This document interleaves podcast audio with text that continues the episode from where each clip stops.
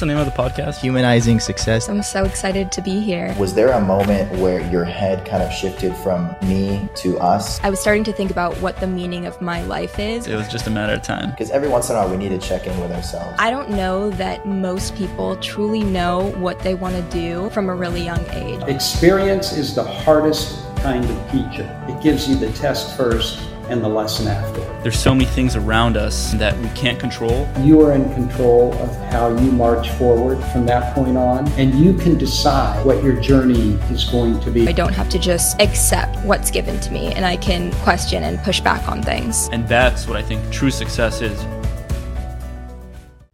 Hello, I'm your host, Jake Bennon, and welcome back to the Humanizing Success podcast where we look for the meaning of success as well as share people's different paths and stories as well as journeys on how they arrived to success. So today we have a, uh, you guys are in for a real treat. We have the pleasure of speaking to Michelle Rodri.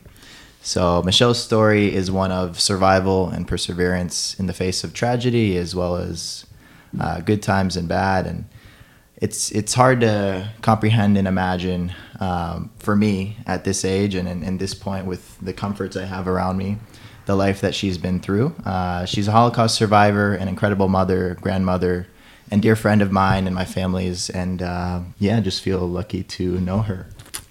Thank so, you. So, um, welcome. Thank you. How are you doing? I'm doing fine. Good. I mean, I'm I'm not even intimidated. Good, good. You shouldn't be. Just just a conversation between two people. Yeah.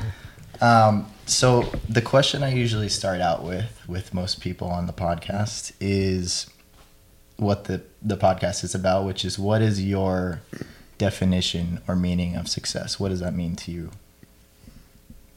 Uh, well, success in my life, you mean?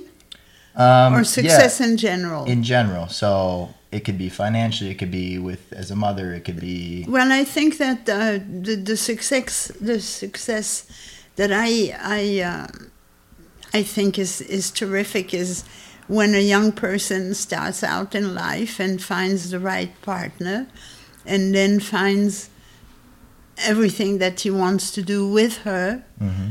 I'm talking about a gentleman, of course, sure. about a man, and then and the fact that I think it is an amazing thing that they can get together, two total strangers, and create a life. It's like magic. Yeah. But it takes a lot of work, and because you are two different individuals. So, I um, I think that in my case, um, I was watching my son growing up, and um, can I go that? You can go down wherever you you want to go. Well, well, there's questions I want to ask, but also this is a free flowing conversation. So, okay. Yeah. I was watching my son growing up. Well, I devoted my life to him because only because I love him so much, and I, I, I wanted to create a good home for him, which yeah. I think I did, and uh, he should be. I.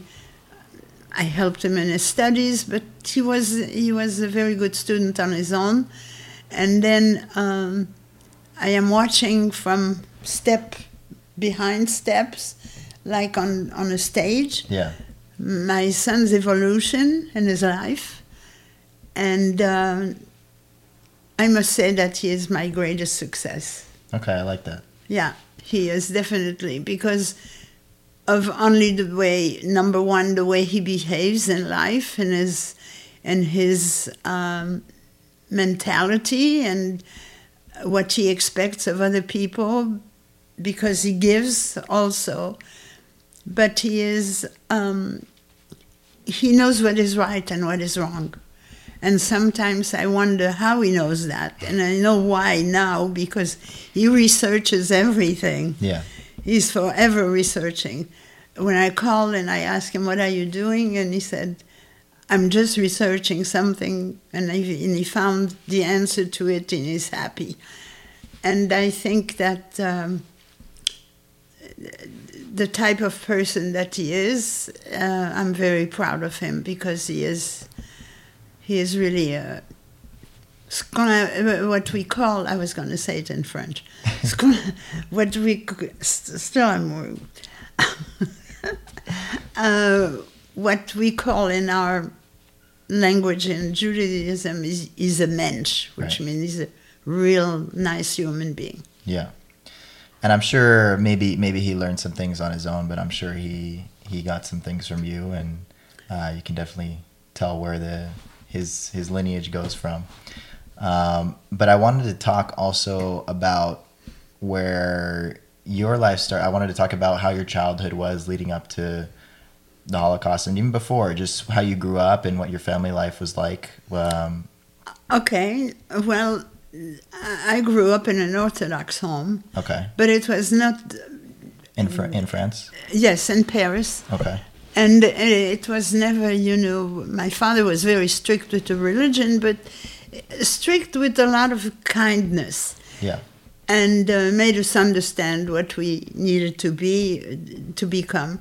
My brothers were Orthodox more than I was because Sure. I was the baby. yeah. I was spoiled. I was actually so spoiled. Were you the youngest? I was the baby. Okay. I mean, it, there was a big difference between my oldest brother and I, 15 years. Yeah. So um, I had three brothers. Mm-hmm. I had uh, the youngest brother's name was Maurice, and he unfortunately was picked up in Paris and uh, he, he died in Auschwitz hmm at the age of 17, which is which uh, there isn't a day that goes by that I don't think about him because first of all he, he was talking about nice people with good character he did have that Yeah. and um, total loss to lose him it was terrible my other two brothers were uh, living at home, and they were when the war broke out and my brother was taken to Auschwitz. They decided to go into the French underground, Gotcha. and uh, my oldest brother became a captain in the French underground. What was the what exactly was the French underground? French underground was that they were the the the the whole idea was to destroy mostly um, the trains that came through France Gotcha. with the um, ammunitions. Hmm. So they To sabotage Nazi they sabotaged it. Yeah. Operations. Gotcha. Yeah, and my oldest brother was.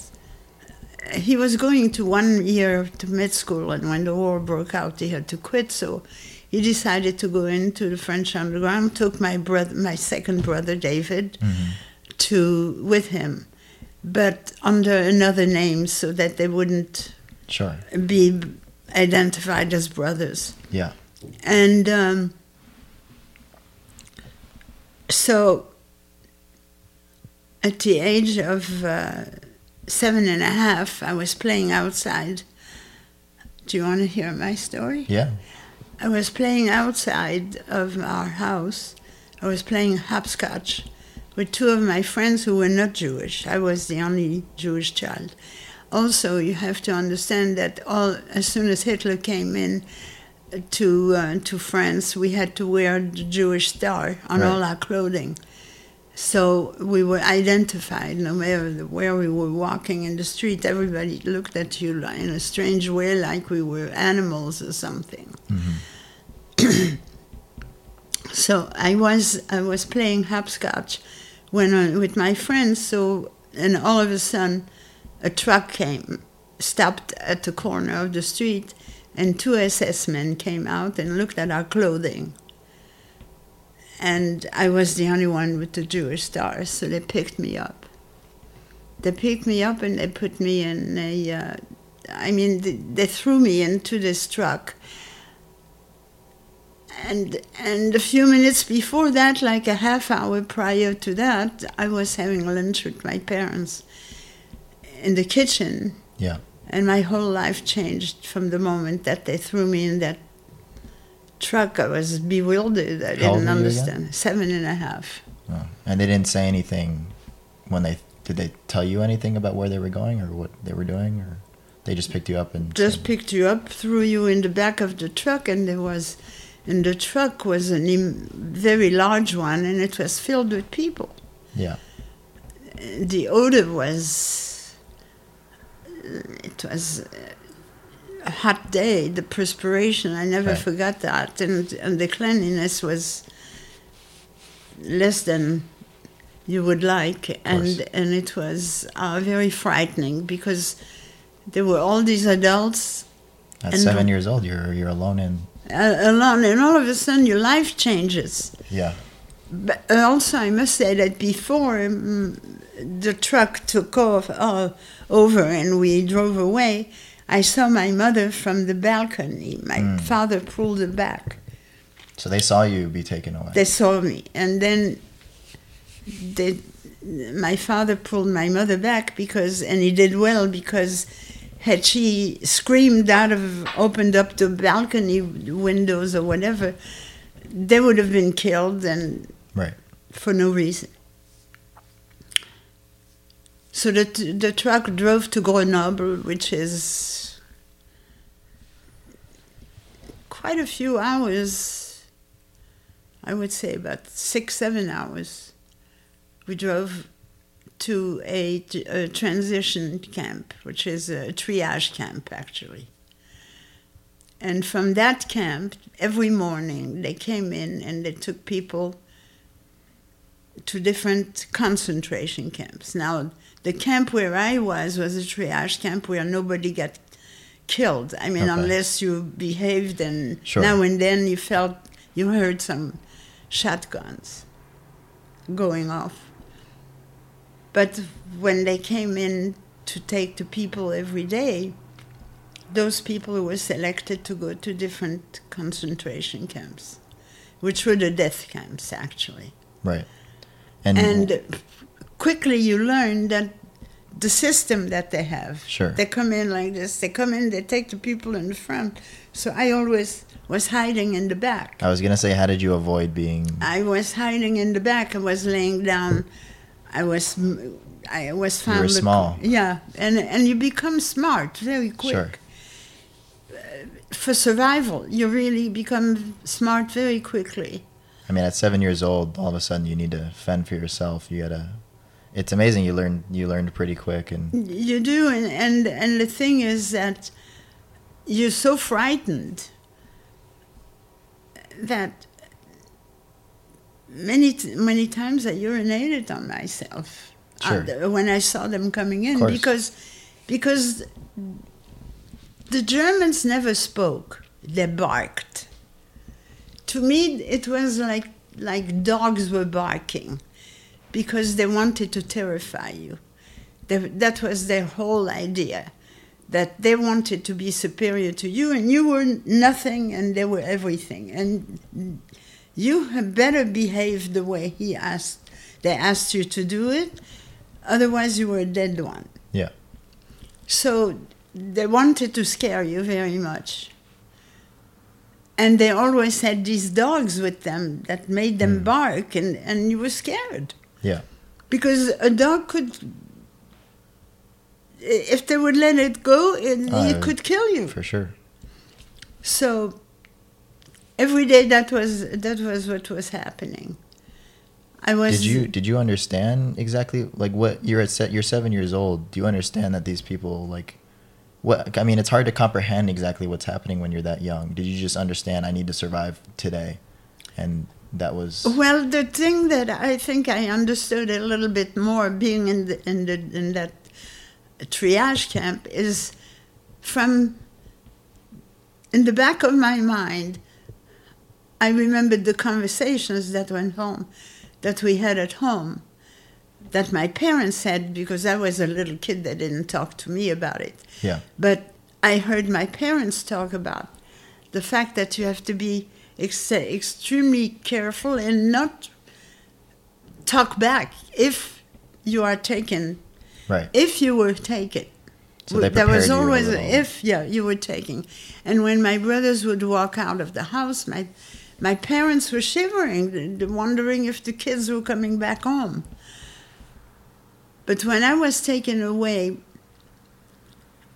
there was a system in France that whoever they picked up, they had to report to the police stations. And my father had a friend who, happens to be the police Okay. chief of the area. He was playing ping pong with him. He was a Gentile man. He was a Christian man who was very, very, very understanding and uh, was totally against the regime of Hitler and all this. And at that point, when when he saw uh, on the on the The list. the list of the kids, the people, the Right. adults who were taking that day, he saw my name.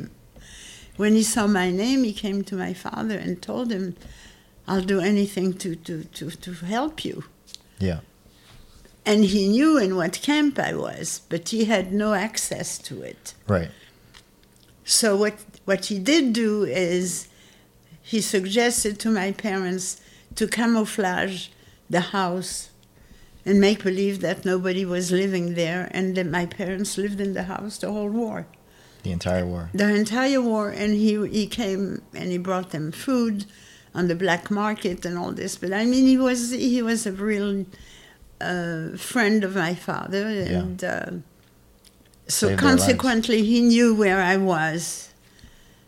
So what I imagine, they con- my father hum- somehow contacted my brothers and my oldest brother. Also, what I have to mention is my mother was a kind of a sort of a linguist, and she insisted on teaching us several languages. One was German, and we spoke what is called Hochdeutsch, the literary German. Sure. So I understood everything the Germans were saying, which was a big thing for me because I could I could hide a little better, you know, I knew what was going to happen before Yeah. they came in. But to come back to my um, this uh, gentleman who was the chief of police, he contacted my oldest brother in the in the um, French underground and said your sister was taken. Yeah. So I was in the triage camp for a little more than three months, which were like three years. Yeah, I'm sure. And also, one big uh, something that stayed in my mind as a child is uh, I was very French. Okay. The, my, I, I was very French. That was my country, and don't touch it. Yeah.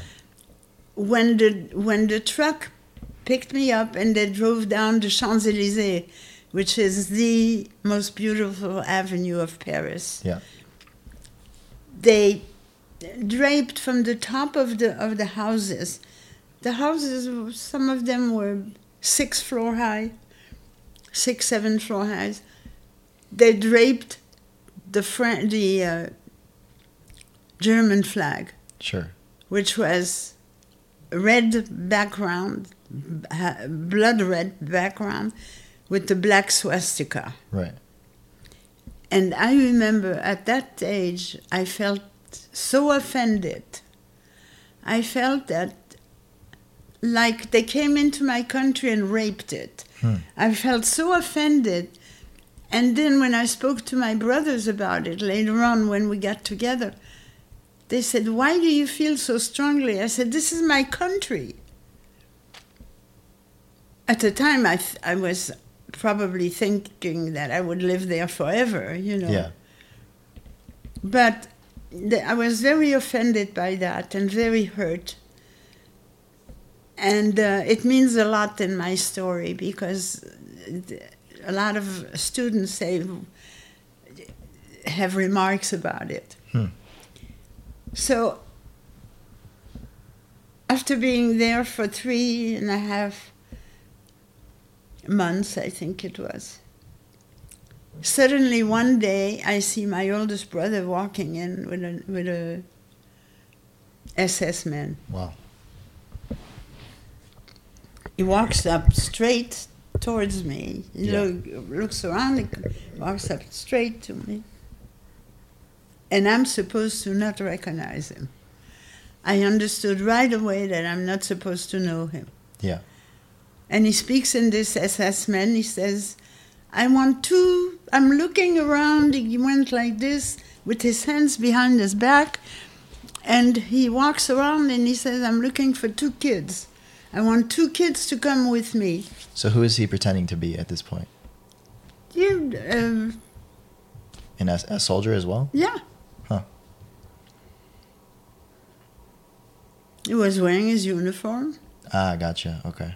And he came in and, and he walked straight over to me and he's looking straight at me and I'm supposed to not recognize him and I don't move. And uh, my brother walks around and he says, Is there another child? He said, I want two children. It was a s- smart move had he just taken me. Right, right. Would have been too suspicious. And the, the the SS man says to him, Jawohl, yeah, take, take the two kids. Yeah. We are nothing, you know, we're just merchandise. Right. And he walks us out to my brother's car. My brother had a driver. And he walks out to the car. He puts puts me my brother says, I'll take you and he takes me because he didn't want the, the, the, that German guy to touch me. Yeah. He, he takes me and he says, You go in the back of the car. In a little rough way, you know. And to the other little girl that he, that we we got also good. Right. He That- couldn't he couldn't show lenience. He took the two children, no preferences, nothing. Yeah. And uh, the SS man says, Thank you so much for coming. And he salutes him. Huh. And we take off. My brother has the driver. He says to him, Go on. He says, and he knew exactly where to go, my brother. And we drove. And for maybe three, four hours, he didn't even turn around. I think he was in shock that he pulled it off. Yeah. I And, mean, and he turned around. it sounds like a movie. Yeah, he turned around and he grabs me and and he hugs me and he kisses me and he said, "I'll take you to safety." Yeah. And he said, I asked him if, if Mommy knew, you know, and I talked to him for all the while that we were driving. Do you remember what the feeling was when you you know you finally realized you're out of there? I urinated on myself. Huh. I remember that. And I was ashamed that I did. Sure. And then, because my mother always taught me how to be prop, clean Sure. and all this, you know, at seven, and and uh, I mean, your body's trying to deal with all this stress. terrible. Yeah. And he takes me to takes us takes the little girl. The little girl was not even Jewish. She was the daughter of a political prisoner Ah. because the father was against the Hitler regime and he was sp- speaking about it. So eventually they shot the poor man and she was she was taken away. Yeah. The mother later on picked her up. Um, Nicole was with me all the time. Isn't Nicole your girlfriend? It is my girlfriend's name. Funny. That was the that was the other little girl's name. Yeah. Wow. She Was was she also from France? She was from France and she was about six years old. Yeah. She was frightened all the time. She was always Sure. hugging me and staying close to me. And my brother took us to a convent near Grenoble, which is the center of the central part of France. Mhm. And um, we, we, we got to the to the convent and the mother superior opened up the door she was bright uh, this wide and just short but she was full of chocolate because she ate chocolate all the time she ate chocolate all the time but she Yeah. was such a good human being Yeah. she really saved my sanity at that point because she took such good care of me. She said she had uh, what you call in retrospect, you know, she had the goodness in her heart, totally. And that a child was a child, and no matter what, she, probably, I mean, this is my deduction of it, but Mm-hmm.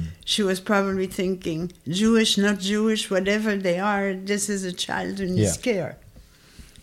And she says to me, I'm taking, you're going to be here safe, and I'll take care of you, but you have to promise me one thing. And I said, What? And she had a big round face, and she said, Not to tell anybody you're Jewish. And she had the sensitivity. I mean, those little things that I remember. She took me to a passage in the convent and she says, This way you won't see Jesus. Because she says, I know that you're not allowed to kneel. Huh. I wouldn't kneel to save my life Yeah. because I was raised that way. Right. Right. But she said that. And I said, I was really, I was really impressed. I didn't say right. She anything, took but the extra care. I really, yeah, extra care. And every day she says, I'll take you to school, and you're not to tell anybody that you're Jewish. I'll take you to school outside of the convent. Now, the little girl, Nicole, stayed in the convent because she was Catholic, so she could go along the whole the program that they had. Right. Your parents weren't there at this point. My parents were home. Right. Right. and um, my parents knew where I was Okay. through the channels of this wonderful uh, chief of police, I'm Right. sure. Because I, we never talked about it, but my mother didn't mention it, so it's, why- it was probably done that way. Um, so I was there for. Uh, I went out and uh, to school, and I became the best student because I couldn't talk to anybody. I was afraid to to betray myself. Yeah. So I became the best student, which was not bad. And then uh, one day, she, the Germans were coming around the, the properties and the churches and the convents to look for children, mostly for children, because that was our, our future. And uh, she took me out in the forest and she in her haste she was afraid to grab something i was there for three days Wow. uh, by myself in the forest and it was in the middle of the summer and i ate um, fruits that were green i got sick i was Just that were hungry. that were growing huh that you found in the forest. yeah Wow. she forgot to give me food she, she Ah. just you know she You just left. she just left. She said, "Stay here. I'll come and pick you up." And I was there for two days. She didn't come for two days. She couldn't come. Did you at one point think, you know, she's not she's not coming? No, I didn't think so. Okay. I I just con- connected with her very quickly. She was, um, even though that and you know, in retrospect, now that you're asking me that, it was pretty smart of my on my part To stay. to think so. Ah, well, yeah, yeah, that's for sure. you know, I had a lot of time to think, but I only was so young. Yeah. Gee, I must pat myself on my back. now we can we can laugh about it, but believe Right. me, it was no fun.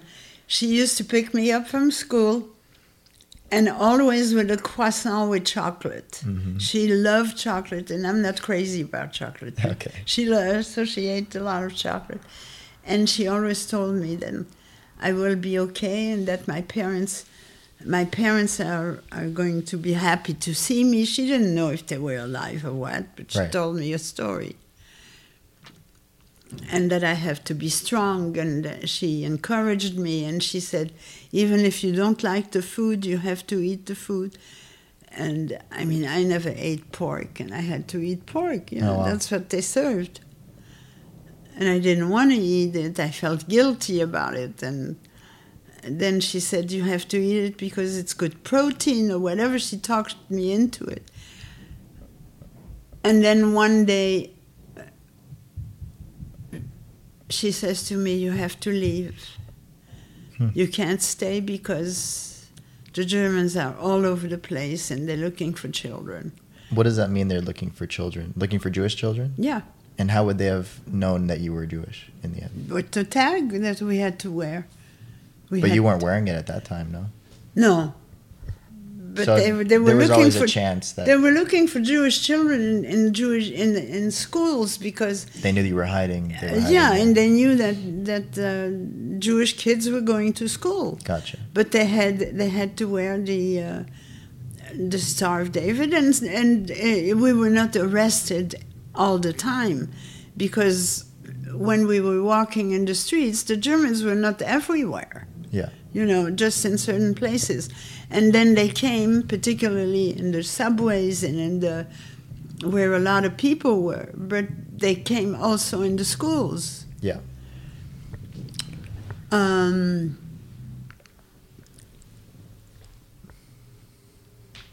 So where she was said I? she said you oh, had to leave. We have to. You you you're gonna have to leave, and somebody will come and pick you up to take you to a family. A family because there were many people who took in Jewish families at the risk of their own lives. Yeah. Some did it out of the goodness of their heart and because it was the right thing to do to save somebody from germ from the SS. But if if an SS or if a, a soldier would come into a home and see German, I mean Jewish kids, the whole family would be shot. Right. So they were taking a big chance. So some people did it because they thought it was the right thing to do, and the other people did it for the money because people paid a lot of money to be in hiding. Sure. Diamond rings and uh, whatever they had. I mean, there was no price for you to save your life. Yeah. It was chaos. It was horrible, and and and and, and that when you were close to these uh, Germans, that, like I said before, they barked. They, they sounded to me like they were barking. They w- spoke so loud, and and and at home we spoke in a normal tone, which was. I never heard my father even scream at me. Right. So it was a total change for me to, to be adapted to it. And I had no choice to just go with the flow, so to speak. Yeah. And So- I, I don't want to take you too far off the story, but was there ever before, as this was happening, was there ever a thought, okay, we should need to get out of here as a family, or we need to leave our home, or because that was always. I you mean in the beginning of Yeah. Yeah. We, it, everything was so fast Right. that we didn't have a chance. Everything went so fast. From one day to another, they Really? invaded Paris. And that was it. They came like. How could I picture it? Masses of people. They came with, with trucks, unloading trucks. Maybe 50 guys were in there, soldiers. Yeah. So it, that that's the that's the answer. there just wasn't enough time, and No, it happened within days. some people were in the later on as I grew up and I came home, I and I heard stories over the years of this family, that family, friends of ours, who who went through in the very beginning when when the Germans invaded France. In the very beginning, they left. Yeah. They left. They left everything, and they left. They saved their lives. My father didn't take that initiative, you know. Um, I mean, there, this is it's such an unexpected and almost unreal thing that I'm sure it wasn't like okay, it's hard to see the future, you know. right, absolutely. They came in like it was really an invasion. Right. they didn't let you know that they're coming, you know. That would be bad for the invasion. Right. and uh, for Paris, especially. In Paris, there were a lot of Jewish people living. Sure. But like they came into the east part of France, near Germany, and the, the Alsace Lorraine, which is a part that divides France from Germany. People who lived there, they left immediately. They went to Switzerland. Mhm. Switzerland opened up their doors. It was okay to come in. And if you had money, you could buy yourself into things like that Sure. to, to be safe. But we, it was too fast. Yeah. My aunt, my mother's sister, for example, was taken with the children to a camp. And through my oldest brother, who knew this one, who knew that one, and the other one, he saved their lives too. Wow. But it cost a fortune. And, um, but money was, had no value, you Right. know. It's, you save your life. Yeah. So then when I came into that family, now there were families, like I said, who really did it out of the goodness of the heart and, and knew that it was the right thing to do to save a family's life. I mean, a life you save. Yeah. Uh, they were not Jewish, and they, they thought that they were that was the right thing to do. So they had people.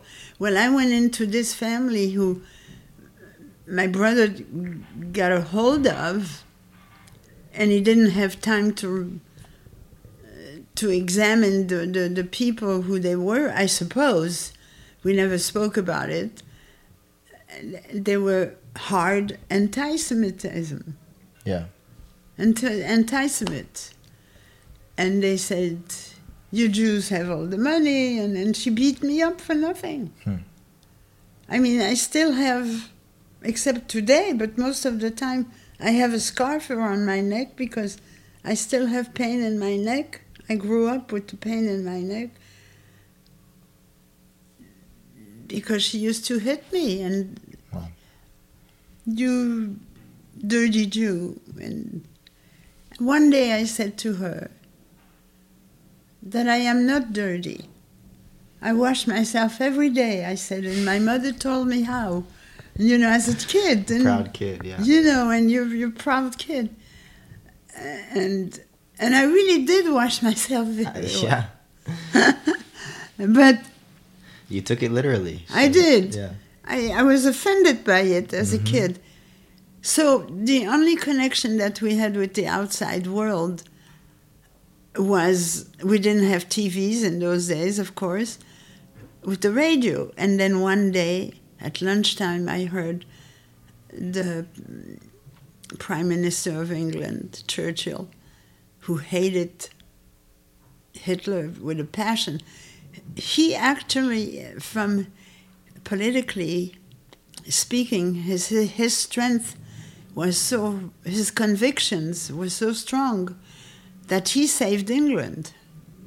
He was so he was such a devoted citizen and understood that Hitler was no good. Yeah.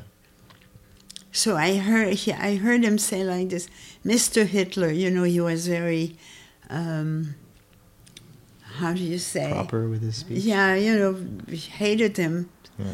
and he said, um, how did he? I, I don't remember exactly the words the way he said it, but he said that they were the Germans were.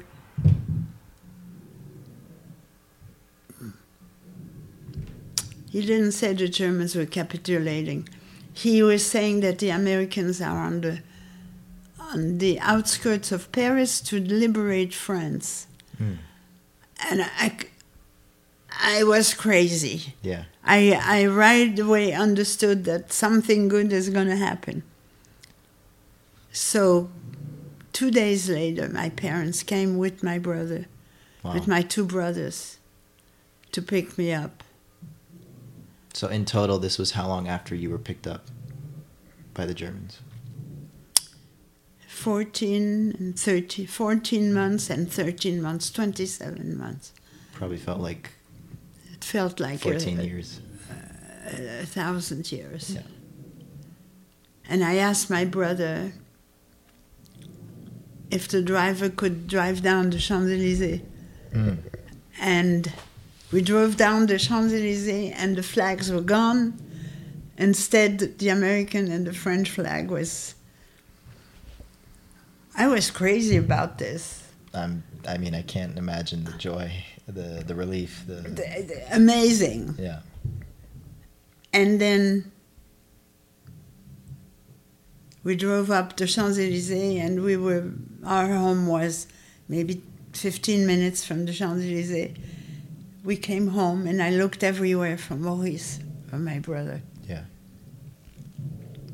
I don't remember how they told me that he wasn't coming back. I don't remember. So they are, they already knew what had happened at that time. Yeah. And uh, because my brother was had he was going to school, so he had paper, and he, he had an envelope, and he threw the envelope through the slot of of the of the train that took him to Auschwitz. Mm. It was it was a, a not a regular train. It was an animal train. You were where they bring animals in. There was no seat. There was nothing for them. Everything was calculated to demoralize you, Right. take your spirit away. And he threw the slot. He threw the, the, the envelope out, and some good soul put a stamp on it and, And sent sent it a off. letter to my mother. And my Wow. mother, and the letter that he wrote was, If I don't come back, tell my brothers to take good care of my sister. That's crazy. Yeah, it was, You just get chills. yeah. So I was looking everywhere for him, and he wasn't there. I mean, the fact that that letter even made it is a Uh, miracle. the, I mean, some good soul put it. You see, that you don't have to do miracles. You just have to be a good human being. You know that this letter was supposed to go someplace, and there was no stamp. yeah. And I mean, Someone did one little action. somebody did an action that was that was good and bad. My mother read it her whole life. Sure. My mother kept the, letter her whole life. When my Yeah. mother passed away, actually, the letter was in by her in her nightstand. So she she She couldn't let go never, she, yeah, you can imagine the heartache. Yeah. So anyway, we uh, life started again, but it wasn't the same. I was gonna say, how do you you don't just pick up where you left off? I mean, You know, my father was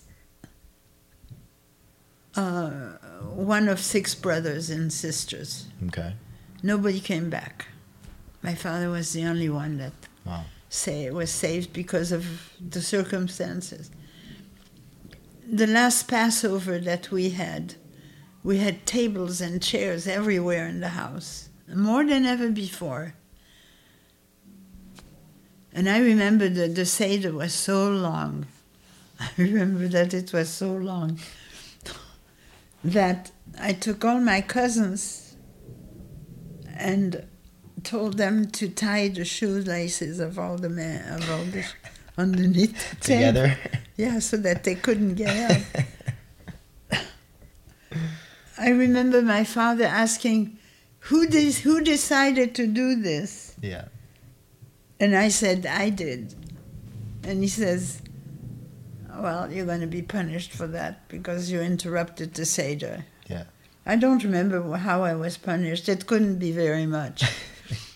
that it didn't affect me. But we had so many people for the Seder, and then the next Seder we were eight. Wow. It was sad. Yeah. I'm sure once that came around, that sort of put it in perspective. Yeah, and, and, and I have images, you know, of how my life began again. And I remember that on the side of the kitchen, there was a, uh, an extra tray, and that tray was always filled with yahrzeit candles, Mhm. you know, the memorial candles. And you're still very young at this point. How how did you I guess deal with the emotion that came and I mean you don't when you're a kid you don't really know how to deal with something like I mean less than adult much less than adult. I went back to school. I found my three friends. And uh, I thought anti Semitism was gone.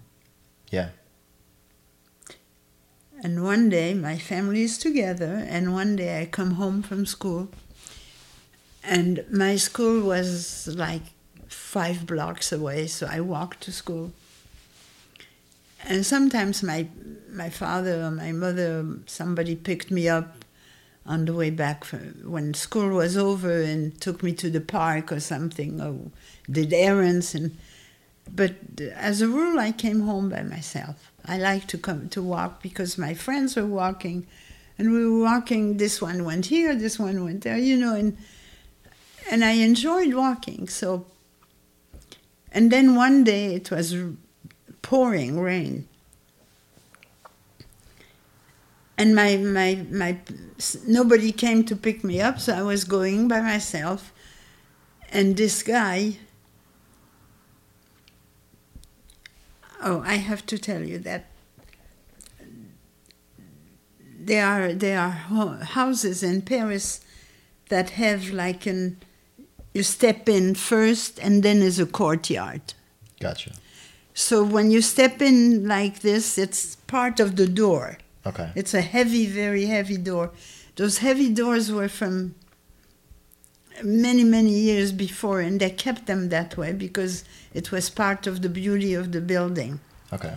So I'm walking, and somebody behind me pushes me into that door.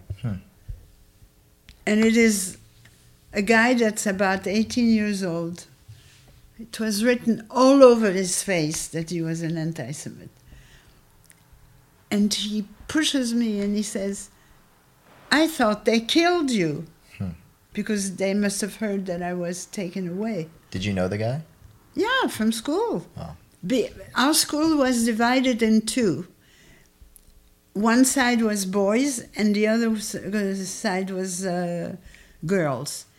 And during recess, they opened up the doors, and the boys and the girls got together and played ball or whatever. Sure. We had a recess of, I don't know, maybe 20 minutes, whatever. And I saw him all the time, and every time I saw him, he was very uh, nasty, and uh, I didn't like him, but I always said hi to him, and that was it. Sure. And then when he said that, so he, my knee opened up because he pushed me. And I came home bleeding. My father says, "What happened to you?" And I said, "I fell on the side of the door of the the trottoir, the the sidewalk." Yeah.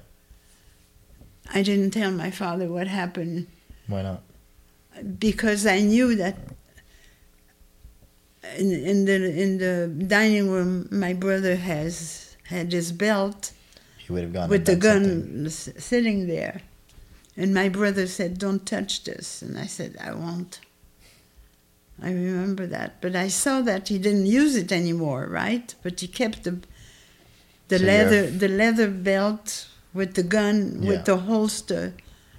It's a holster, right? A leather holster, and I knew my brother would kill him. I I just knew it So you you because he took the- said when I came back, he said nobody will ever harm you. Yeah.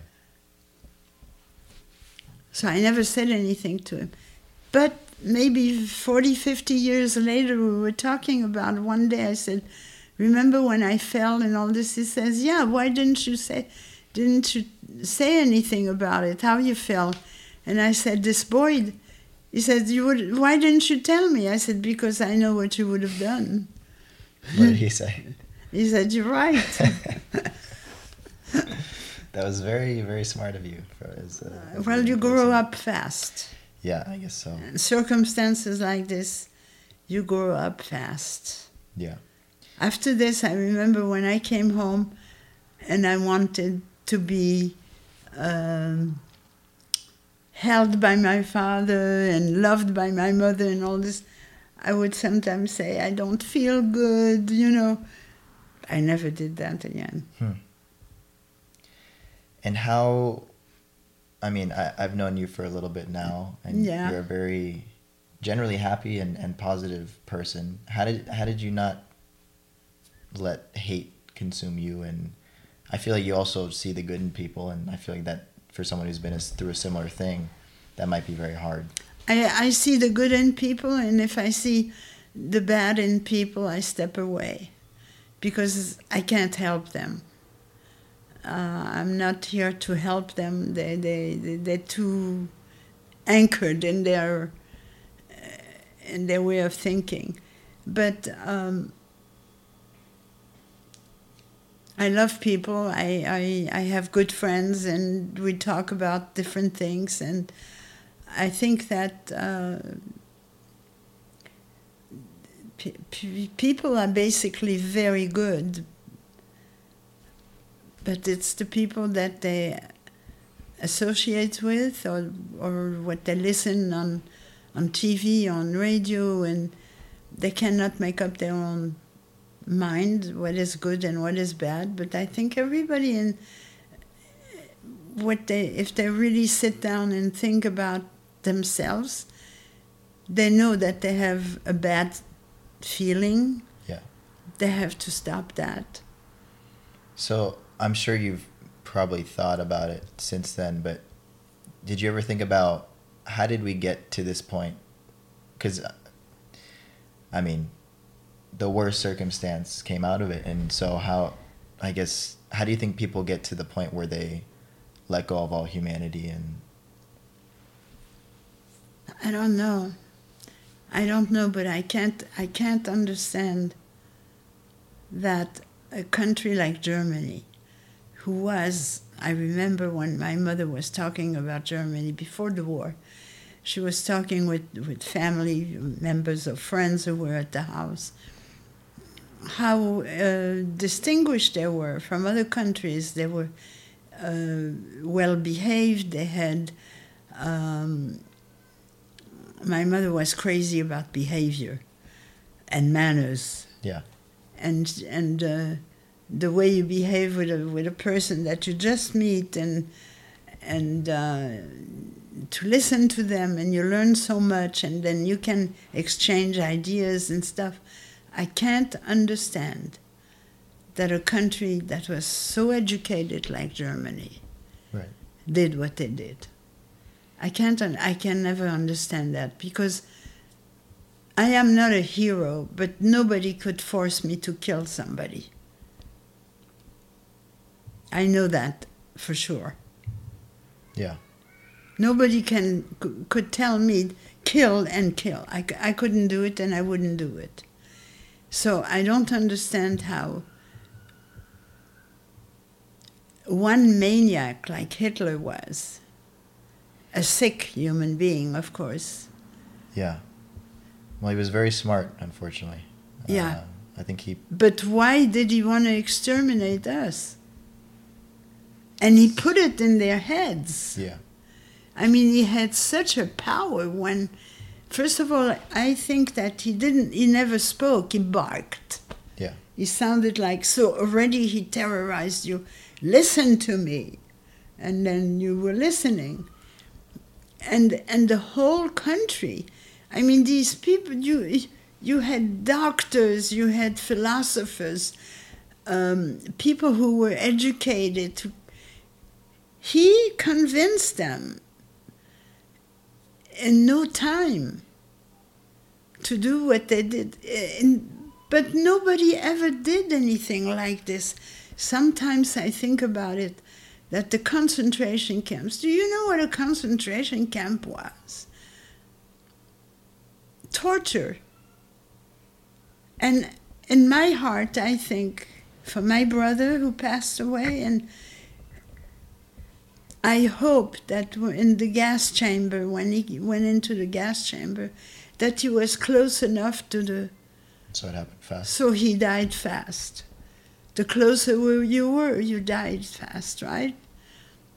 But even for me to be to be eh, in thinking about this, the impact that this left, this horrible situation left. But if I think about it, I would go crazy. I can't Yeah. let myself do that. So you've you've successfully not dwelled on the past. I don't. I can't. The only thing that I'm doing is talking and telling the story because it has to be told for next generations. For the new gen for this generation to understand how easy it is to fall into this Right. trap and how strong you have to be and to I realized that I was pretty strong. Uh, yeah, I would say so. And so, how did you? We're now in the United States. How did you end up here? Uh, Well, I came to the United States because my my oldest brother got married after the war. How old were you when you came? I came, I was 20. Okay. I wasn't even 20, 19, I think I was. And uh, I came in 1956. And um, the reason I came was my brother David, the second one, who was g- gorgeous as can be. Every woman was after him like he was.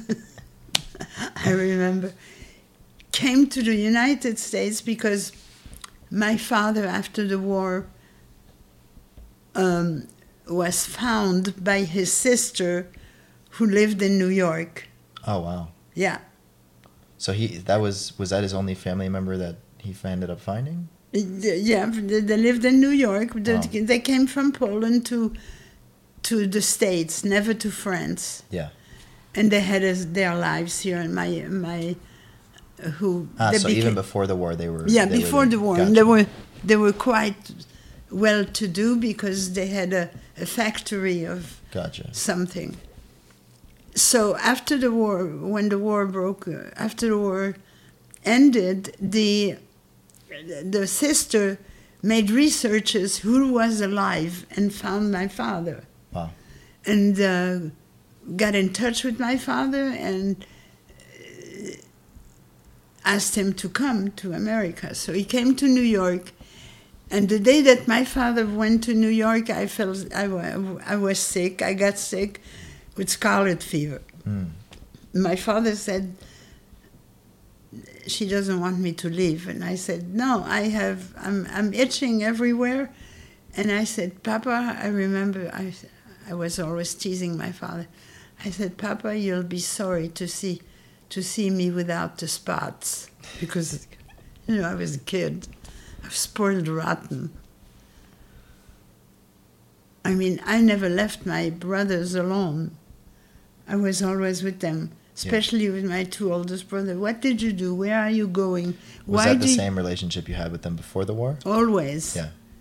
My my middle brother said to me one day. He said, I was hanging on to him, and he says to me like this, "Go in the dining room and see fast if I'm there."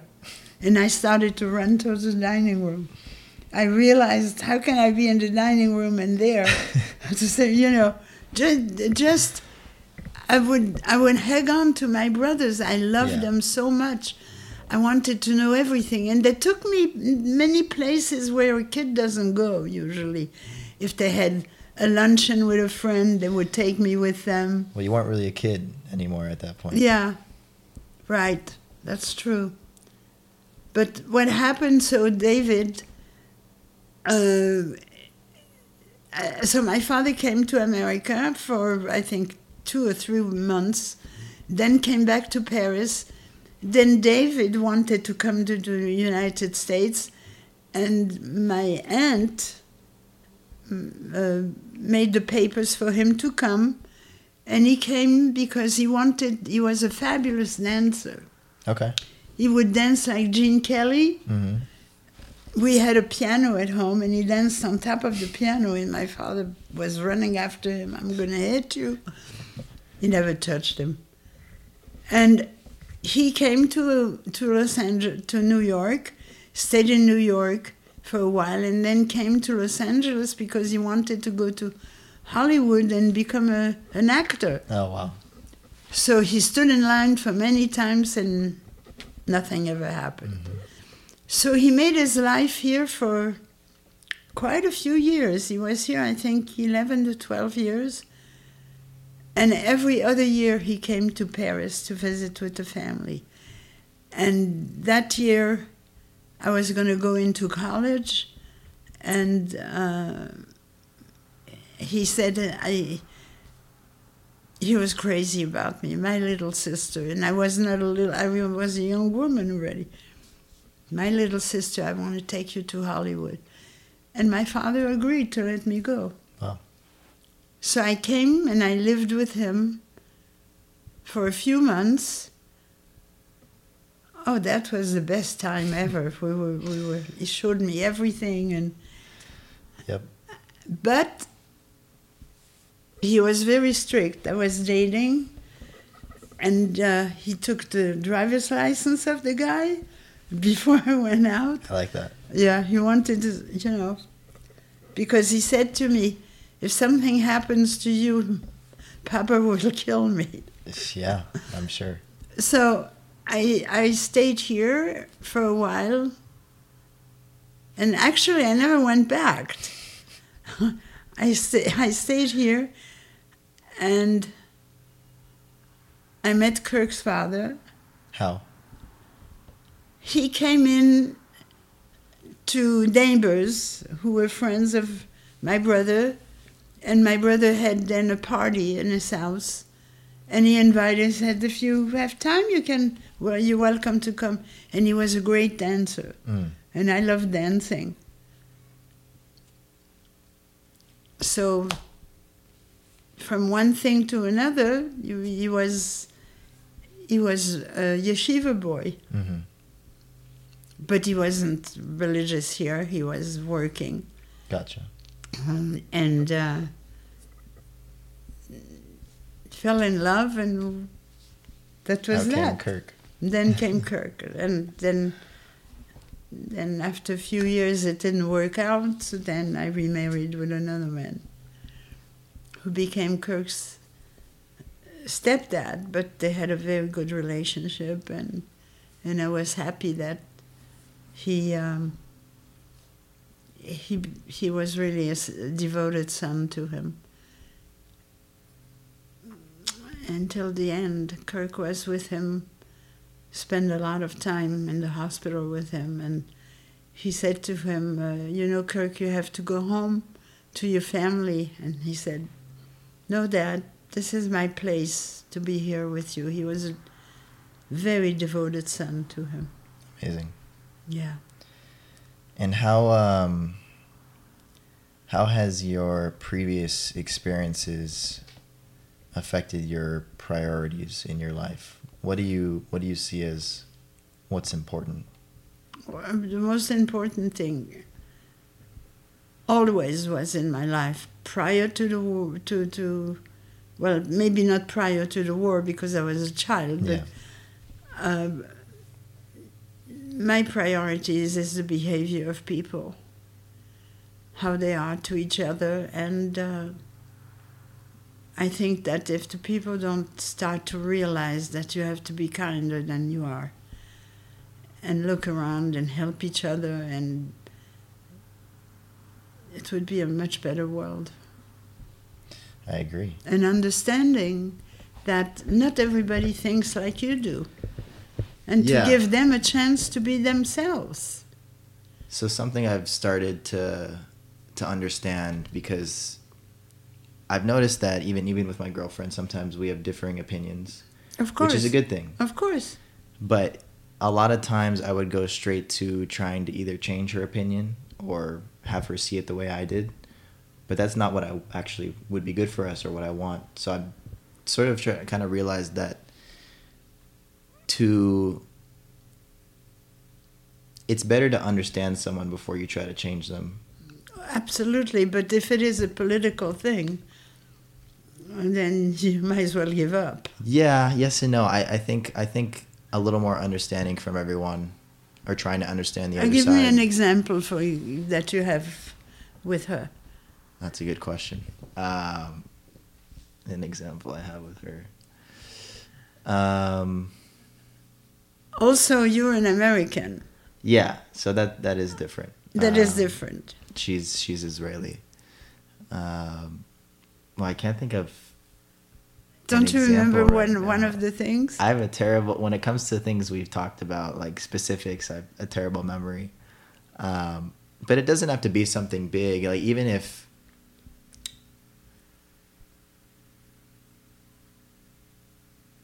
even if she has maybe a certain friend that I from the outside I see maybe Is not the right person. right maybe isn't the best influence but they have a lot of history and immediately i go and try to say you know why, why would you even spend time with like i don't consider the fact that maybe she's built memories and built a connection with this person so instead of trying to understand okay maybe where she's coming from uh, and what's holding her to that i like i would say You know, jump to conclusions. right Can't do that though.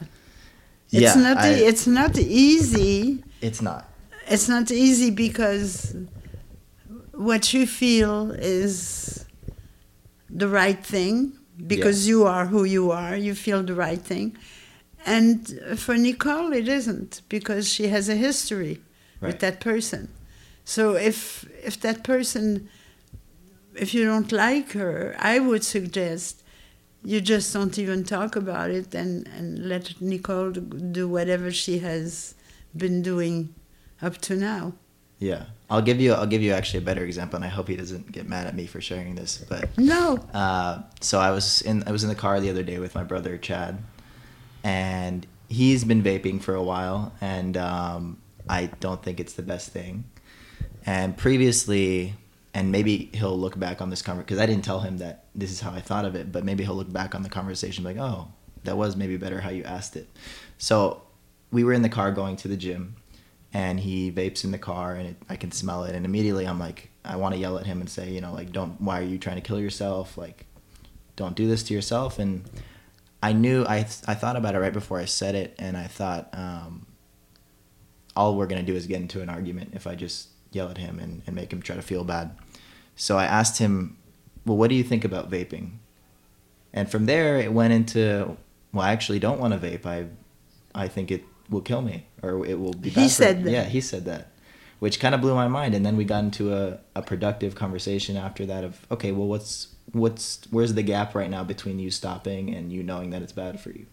And so we started to talk about how we can make that better and how we can improve that versus what would have happened would have just been him like leave me alone, you know, like don't bother me. Or but you didn't say that. No, but because I didn't, I didn't yell at him. I didn't say, you Yeah. know, don't do this or what. I didn't tell him. I, I asked him.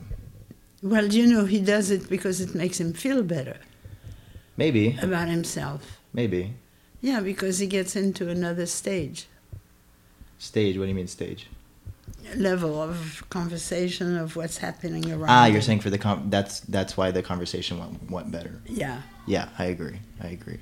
So that that was kind of my example of that. But that's something I've been starting to understand that versus you're not you're not going to get anywhere if you just tell someone your how you think because it's they have different experiences, different life.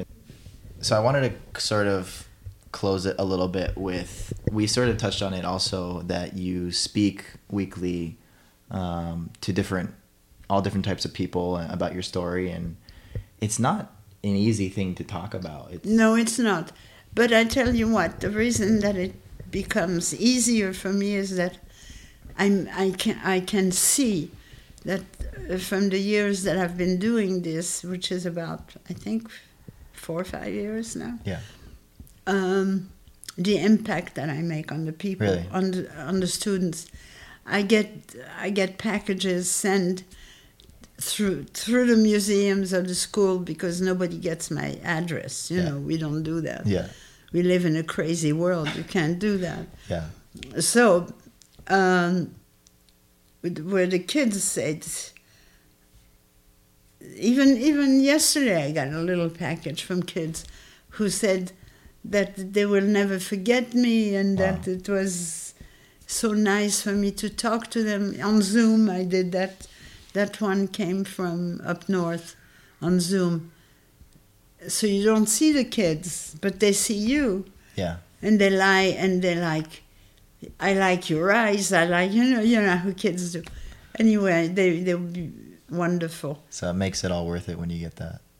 Yeah, and I will never forget you and I will also what they say is uh, you if they're older people, older uh, kids like 18 years old, they say your uh, your advice is sitting on my desk. Hmm. That's good. Yeah. when they say that. And my advice is also always respect the other person and they will respect you. Yeah, and that's kind of leading to my final question, which would be what advice would you give to the future generation and what do you hope they, they get from your or gain from your story or hear and remember? Well, not to fall asleep, but to be awake of what's going on. Yes. Yes. To be to be awake and and really uh, But it's not just awake like you know, you can you can be going through day to day, but I guess it's more about asking questions and yes, asking questions and if you see something that you don't like, you have to speak up. You have to speak up because otherwise later on you cannot say why is this happening i didn't do anything and i saw that it was there and i didn't do anything so i am as guilty as the predator yeah, regrets live in the past. absolutely you know you see, I, i'll give you an example what happened to me when i was 30 years old in this country i was wearing a high heel Yeah. and I walked in. I was going to cross the street, and my heel broke. I must have touched something, and my heel broke, and I fell. My foot, I fell with my two feet in the street, Yeah. and here comes the bus, and I can't get up. Mm. And people are around, and I said, Can you please help me to get up? Nobody moves. Huh. An old man, an old man with a stick, dropped the stick and picked me up out of the out of the thing. And I asked this man, I said, Why did nobody I asked all the people around me that were waiting for the bus. I said, Why didn't anybody help me? And his response was, Because they're afraid to be sued. That's crazy. Uh-huh. I believe that. Yeah, but so So where is humanity? Right. So there's there's still a choice, and and it's about not being so worried about the the repercussions and fo- more focused on the right thing. Right. Amazing. Um, so something I started doing last time with Durrell, I uh, I interviewed him um, this past weekend. Was I'll I'll say words and then You it's what? I'll say I'll give you a couple words Yeah. and it's sort of an association thing. So you'll say and you'll give me a one word to couple word response. You're Um, testing me. Yeah, well, I'm gonna I'm just gonna give you a big word, and you're gonna tell me the first thing that comes to your mind. Okay. So, so the first one would be family, Um, love and guidance. war, Destructive. career, Important. mindset, What do you mean by mindset? You have an, an opinion? sure, That's what it, you mean? like uh, attitude per se. I guess attitude's a better word. To be corrected. Okay, uh, friends, Very important. the past, Teaches the future. the future, Has to look in the past. and then the last one would be time. Too short. Not enough. Perfect. Amazing. Um, so the way we kind of close it out here, so you do these speeches for people. Is there? How do you usually get reached out to for for speeches? Oh, um, the museums, the muse, the two Gotcha. museums, the Museum of the Holocaust and the Museum of of Tolerance, which is the Wiesenthal Center. Gotcha. So if someone need, wanted you to speak The- somewhere, yeah, and then it then it snowballs. gotcha. So but they I just go- asked for and- Michelle Rodri. And uh, yeah, and uh, the schools. Gotcha. I went to one school, and then the other schools. You know, one teacher tells the other one, we have Yeah. that program and so forth. Sometimes they take me two, three times in the same school. I'm sure. I said, You didn't understand the first time. Not enough people uh, got the message. yeah, they didn't get the message. but I Um, feel that it is, it's important. Absolutely. The story must be told because it's true and it, it's unfortunately, the world hasn't learned anything Hmm. from the last war. Do you think? I mean, uh, I don't know how much more it would take for the understanding to come, or do you think just too much as time has passed? No, it's not too. It's never too late. I don't believe that. I, it's never too late to to have people. They're stuck. So they got to be moved. You know. Yeah. I think that people are very selfish. By nature, for sure. Yeah. It's me, me, me, and preserve me. Yeah. And help me. And, uh, you know, I have a picture in my, in my head that comes time to time. Yeah. It is written that God will never do what he did with Noah's ark. Right. He promised. But I see God watching the world. I really see it in my mind's eye. I see it. He's watching the world and he's saying, they didn't understand what I said. Hmm. They didn't believe. Should I do it again? And recreate a new world. Because if the world doesn't change, it's going to become a jungle. People have no respect for each other. Yeah. And this is where it starts. I forgot to tell you in my story that when when I was finally liberated, right? Yeah. And we drove back and I said to my brother, Can we drive on the Champs Elysees? Mhm. And I saw the American and French flag next to it. I forgot to tell you that the tanks were rolling down that day, the American tanks. Right. And I jumped on one of the tanks because no the, they were so handsome. Oh yeah. I, I felt so good with them. Yeah. And they were picking me up, and I was just a kid. They Yeah. were picking me up and giving me juicy fruit gum. No. And when I tell the story, I get packages of juicy fruit gum from the students. Yeah. But now I tell them not to because the taste is not the same. I'm sure. Yeah. That's fun. But uh, are you going to do the whole pod, everything? You you don't cut anything out? Unless you tell me to. No, I mean it's fine. Yeah, I mean that's kind of the the beauty of it. It's just a conversation, and people can choose to be there for the whole thing, part of it. And I'll hopefully, if I if I'm not, if I take the time, I'll break it up and I'll label. Okay, this this half is what this subject is about, and so I'll Yeah. so people can go see what they want to see. And thank you so much for being here. Uh, it was I didn't know a lot of these things, and I've known you for a little while, so I was really looking forward to this. You can ask my parents. I've been telling them that about this, and very excited. So um, I really appreciate you taking the time. Of course. Yeah, You're And, very- whether uh, you you like it or not, you're part of my family. I guess so. I guess so. I like it though, so that's good. Um, thank you guys so much for watching. I'm hopeful. Hopefully, you guys took something positive away from this and and uh, enjoyed it as much as I did. Um, and yeah, you guys can find us on YouTube, Spotify, Apple Music, uh, Amazon Music, and uh, we're uploading every Friday. And I look forward to the next one. So stay delusional because success comes when you least expect it. Amen to that.